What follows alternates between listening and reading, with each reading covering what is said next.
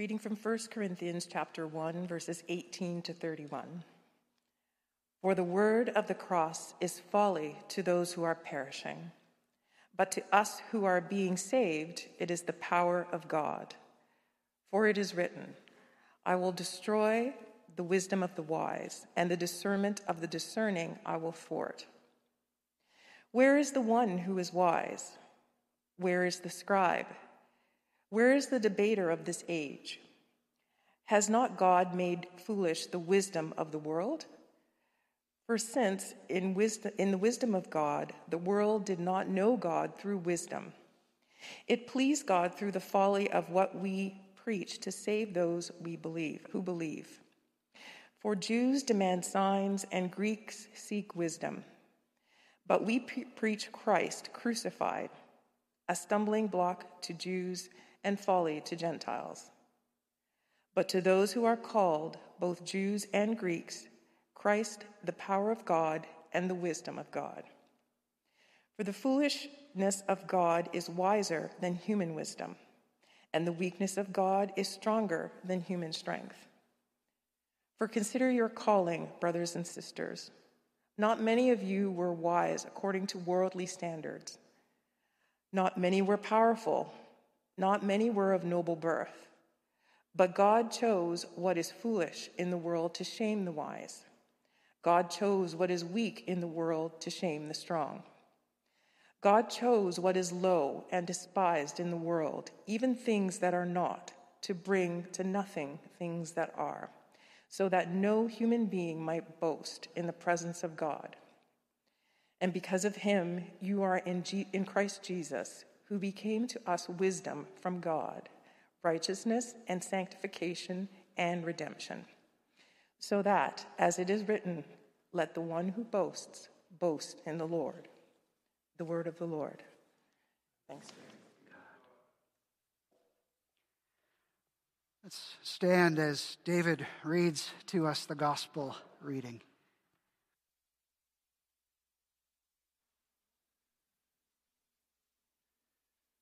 The Lord be with you. The Holy Gospel according to St. Matthew in the second chapter, beginning at verse 1.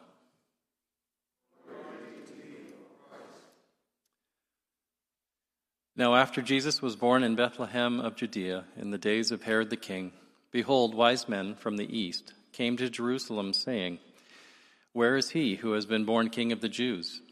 For we saw his star when it rose and have come to worship him. When, king, when Herod the king heard this, he was troubled, and all Jerusalem with him. And assembling all the chief priests and scribes of the people, he inquired of them where the Christ was to be born. They told him, In Bethlehem of Judea, for it is written by the prophet, And you, O Bethlehem, in the land of Judah, are by no means least among the rulers of Judah, for from you shall come a ruler who will shepherd my people Israel. Then Herod summoned the wise men secretly and ascertained from them what time the star had appeared. And he sent them to Bethlehem, saying, Go and search diligently for the child, and when you have found him, bring me word, that I too may come and worship him. After listening to the king, they went on their way, and behold, the star that they had seen was in when it rose went before them until it came to rest over the place where the child was. When they saw the star they rejoiced exceedingly with great joy. And going into the house they saw the child with mary his mother and they fell down and worshipped him. Then opening their treasures they offered him gifts gold and frankincense and myrrh.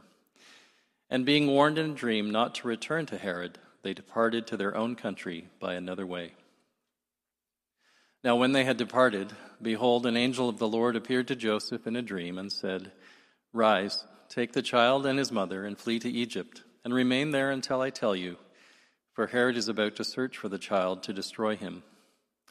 And he rose and took the child and his mother by night and departed to Egypt, and remained there until the death of Herod. This was to fulfill what the Lord had spoken by the prophet Out of Egypt I called my son. Then Herod, when he saw that he had been tricked by the wise men, became furious, and he sent and killed all the male children in Bethlehem and all in that region who were two years old or under, according to the time that he had ascertained from the wise men.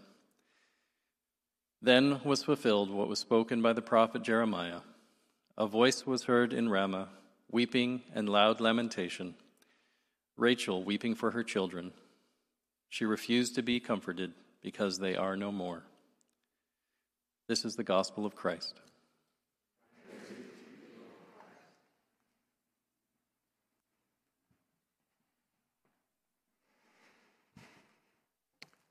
As you stand, would we pray together, please? Father, in this sacred time and space, we have been captivated by you and your presence. And may we continue to be so, our ears tuned for your words, our hearts receptive to their transforming power. This I pray in Jesus' name. Amen. You may be seated.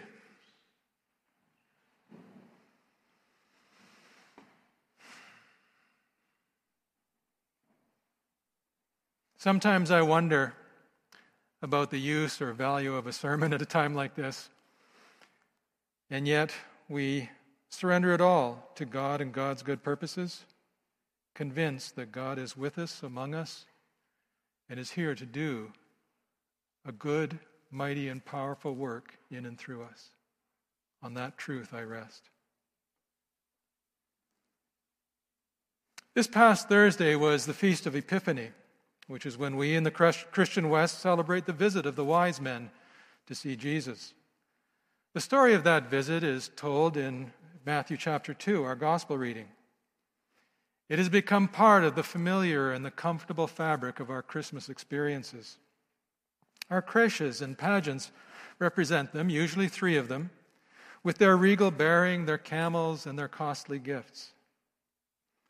But much of what is part of our celebration of these mysterious visitors is the stuff of legend and has little basis in the biblical story itself.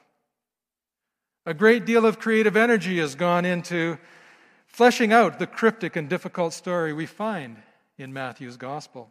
Over the centuries, they were numbered. Well, the most common number was three, in large part because three gifts are mentioned. The ancient Syriacs, for example, believed there were 12. They've been given titles while they're identified simply as wise men. In the text, they became identified as courtiers or even kings themselves. One reason for that was the costly nature of the gifts they brought. But there was also the desire for this story to be the fulfillment of Old Testament prophetic words like those found in Isaiah chapter 60, where it says, And nations shall come to your light, and kings to the brightness of your rising. All those from Sheba shall come, they shall bring gold and frankincense. Sounds familiar enough, doesn't it? Over time, the three kings were given names and countries of origin. Melchior was from Persia, Caspar from India, and Balthazar from Arabia. While all these details are accumulated layers of legend, identifying them as such does not make them by definition false. A great deal more research would be required to sift for kernels of truth among the accumulations of legend. However, my thinking is that such an exercise would be among the less beneficiary approaches to the story. So, if you would turn to Matthew chapter 2, either in your bulletin, your Bible, your Bible app, or the Pew Bible in front of you on page 2 of the New Testament section, let's take a closer look at this strange story from a slightly different perspective one which I hope will provide us with some insight and guidance for our daily lives as followers of Jesus. There is little wonder that there has been a compulsive need to add details to the story because not only is it cryptic, but it is difficult and in some respects deeply disturbing. One of the things I've come to love about the Bible as I've aged is that there are so few neat, tidy, and comfortable stories in it. The Bible stories are every bit as ambiguous, complicated, and distressing as life itself, and yet somehow shot through with hope. And I've come to appreciate that so much about the biblical stories. This is one such story. So, the first question we want to ask of our text is if they weren't Melchior, Caspar, and Balthazar, who were these men, And what were they up to? What were they doing? The Greek word magoi is a fairly imprecise word with a range of meanings that includes wisdom, scholarship, and magic. So a magus could be a wise man, a scholar, a wonder worker, or some combination thereof. In ancient Persia, a magus was a priest, scholar, magician. The value of the gifts that they brought hints at a social elite as well. They may not have been kings, but they were the elite of whatever societies they came from. Furthermore, there were astronomers and astrologers. They studied the stars and they believed that much could be learned about the world around them because of that study. Certainly, this part of the story is unsettling for us because our assumption that is, is that astronomy and astrology are unrelated, and neither will tell us anything about life and the lives of people. But that is a perspective that has only become an assumption uh, in Western thought from the end of the 17th century with the scientific revolution and the rise of rationalism. Prior to that, astrology was assumed to be a legitimate scientific discipline, a noble path to knowledge and wisdom. So, how can we today possibly make sense of these men being guided by God through what we believe to be a pseudoscientific discipline? Well, one way is with the understanding that God meets us where we are, with whatever assumptions and limitations we have, both individually and collectively. Because it is quite likely that in one or two hundred years, people will look back in our time and tisk condescendingly at how primitive and inexplicable some of our assumptions were. So, God met these people in the midst of their honest pursuit of knowledge, wisdom, and insight. God responded to that honest longing, and God guided them to the source of all wisdom and insight, Jesus, the eternal Word of God. And they were wise enough to follow and to worship. But something happened along the way, didn't it? If the wise men were following a guiding star, there was a time when they stopped following that guide. Once they got to Judea, their own knowledge, experience, and wisdom told them the place to look for a new king was the capital city and the court of the existing king. Bethlehem was only about 10 kilometers or six miles south of Jerusalem, and they would have been following the same road from the east, most likely the road up from Jericho to Jerusalem. So it never crossed their minds that the star wasn't leading them to King Herod's court. They'd been around long enough to know where to look for a king. But that decision to rely on their own wisdom was a decision with catastrophic consequences. And our story ends with the shocking atrocity of mass infanticide by Herod, as Herod, riddled with fear, sought to keep his throne safe for himself and his heirs. What heirs were left, he killed his sons too. The closing words of our story hang hauntingly in the air. Rachel weeping for her children. She refused to be comforted because they were no more. What can possibly be the edifying takeaways from such a confusing, disturbing, and offensive story? Despite my own discomfort with the story, I have three takeaways. Three. The first takeaway is one that we've already touched upon that God meets us where we are. God doesn't wait for us to have a correct scientific worldview and a perfected theology before engaging us. God simply responds with unseemly indiscretion and haste to any evidence of an honest longing for truth, for wisdom, wherever and whenever those are found, and wherever they may take us. Years ago, when I was preparing for my comprehensive exams, I would sit in a 24 hour coffee shop and read late into the night. There was another grad student who was on a similar study rhythm. And over the weeks, we began to converse and we got to know each other a little bit. He learned pretty quickly what I was studying and what my faith position was. And I came to learn that he was an atheist. What I sensed from him, however, was that this was an honest inquiry into the pursuit of truth. If C.S. Lewis was a reluctant convert to Christianity, this man felt like a reluctant atheist. He bore believers no malice. He didn't hate God and the church, he simply believed the available evidence precluded the possibility of a God. The part that I found interesting about our conversations was that I had a sense that in some ways he was closer to God, despite not believing in God's existence, than some other people I encountered who were adamant that there was a God. The memory still bemuses me a little bit. I don't know what, quite know what to make of it. But I do believe that the presence of the Spirit permeates any honest pursuit of the truth. And that that wasn't the end of his personal journey of discovery. Jesus promised the disciples in John chapter 16 that when the Spirit of truth comes, he will guide you into all the truth. The wise men discovered that as they worshiped the one whom they had been, to whom they had been led by means of circuitous, even dubious paths. The second takeaway is that throughout our lives we will be tempted to rely upon our own knowledge, experience, wisdom, and ability when faced with something that looks and feels familiar.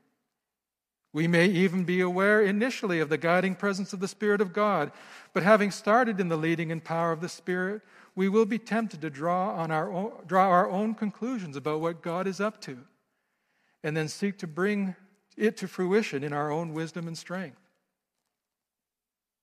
While the results may not always be as catastrophic as our story, they will never approximate the wisdom and power of God's plan for us. As our reading from 1 Corinthians reminds us, human and divine wisdom are very different creatures. So different, in fact, that divine wisdom looks like foolishness to the wisdom of this world. Now, this isn't an invitation to anti intellectualism at all, but rather an invitation to an humble acknowledgement of our limitations as humans.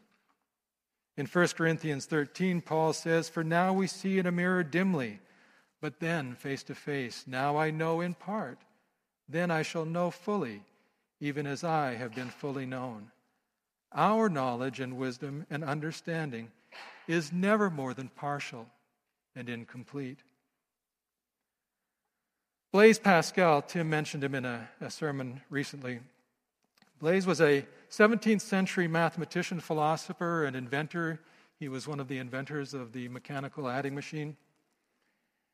He lived and worked in the midst of the Age of Enlightenment his early death at the age of 39 interrupted his important work on a number of things, one of which was the beginning of what would have been a very important philosophical work. It was collected and published posthumously as the Pensées, or the Thoughts. My favorite quote from the Pensées, well, the only quote I remember at this point, I read it many years ago, is his statement on reason. And it goes The final step that reason must take is to recognize that there are an infinity of things which go beyond it. Any reason that does not take this step is a weak reason indeed. Such a statement would have, have been scandalously countercultural in his day, and it remains so for many today. But being able to acknowledge the limitations of our capacity to know and to understand will make it easier for us to offer our natural gifts, abilities, experiences, and insights to the ongoing guidance of the Spirit rather than to set them up in conflict with the Spirit. To their credit, when the wise men realized their mistake, they were able to set aside their own wisdom and assumptions. They returned to the guiding star and followed it wherever it led. The final takeaway is that the kingdom of God and the kingdoms of this world are so very different from each other, often antithetical. This is profoundly demonstrated in our story. In their defense, the wise men could not possibly have a frame of reference for seeking out a king in a stable or a working class home, depending on when they arrived on the scene, in an obscure village far from the halls of power and influence. That's simply not how the world works. But it is how the kingdom of God works. In the kingdom of God, you lead by serving and you live by dying. Kings are born in stables, and victory is won by defeat and death on a cross. I'll say that again. In the kingdom of God, you lead by serving and you live by dying. Kings are born in stables, and victory is won by defeat and death on a cross. And every effort to establish the kingdom of God on earth by means of human political and institutional structures has ended in failure, sometimes spectacularly so. A key reason why, perhaps the key reason why, these efforts will always fail is because there are no political or institutional tools for what the kingdom of God is all about. The kingdoms and institutions of this world are about regulation rules that place limits or constraints on behavior so that behavior doesn't impinge on the freedoms and rights of others.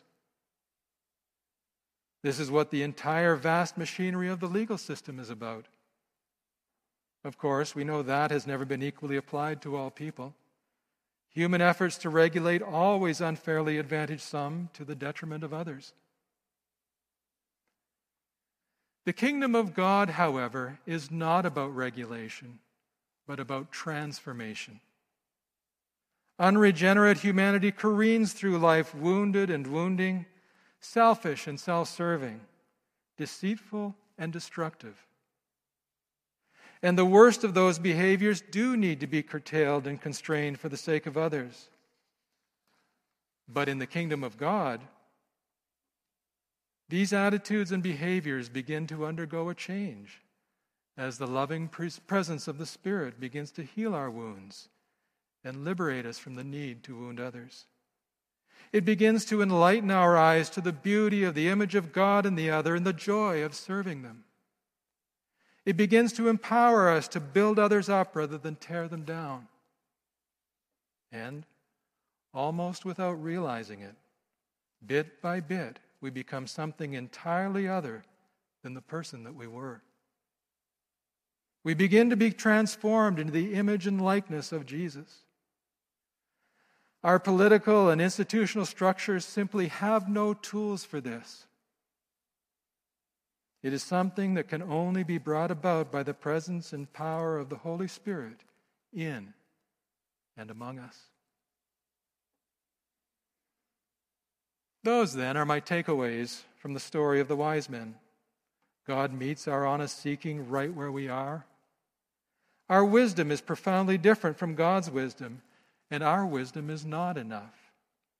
And the kingdom of God is so very different from the kingdoms of this world because, by the presence and power of the Spirit, the kingdom of God is about transformation. Our transformation into the people God created and intended us to be. When I was a young man, we used to sing a song, one section of which has stuck with me, though I haven't heard it for almost 40 years. I can't believe I'm saying numbers like that. It went, If you come to him, you will hear him say, I love you too much to leave you this way. I love you too much to leave you this way.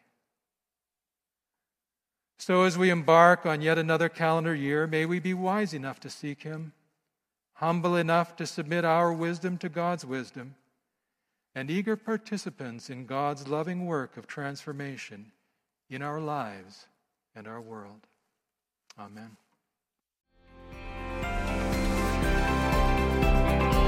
You've just listened to a podcast from Little Trinity Church in Toronto.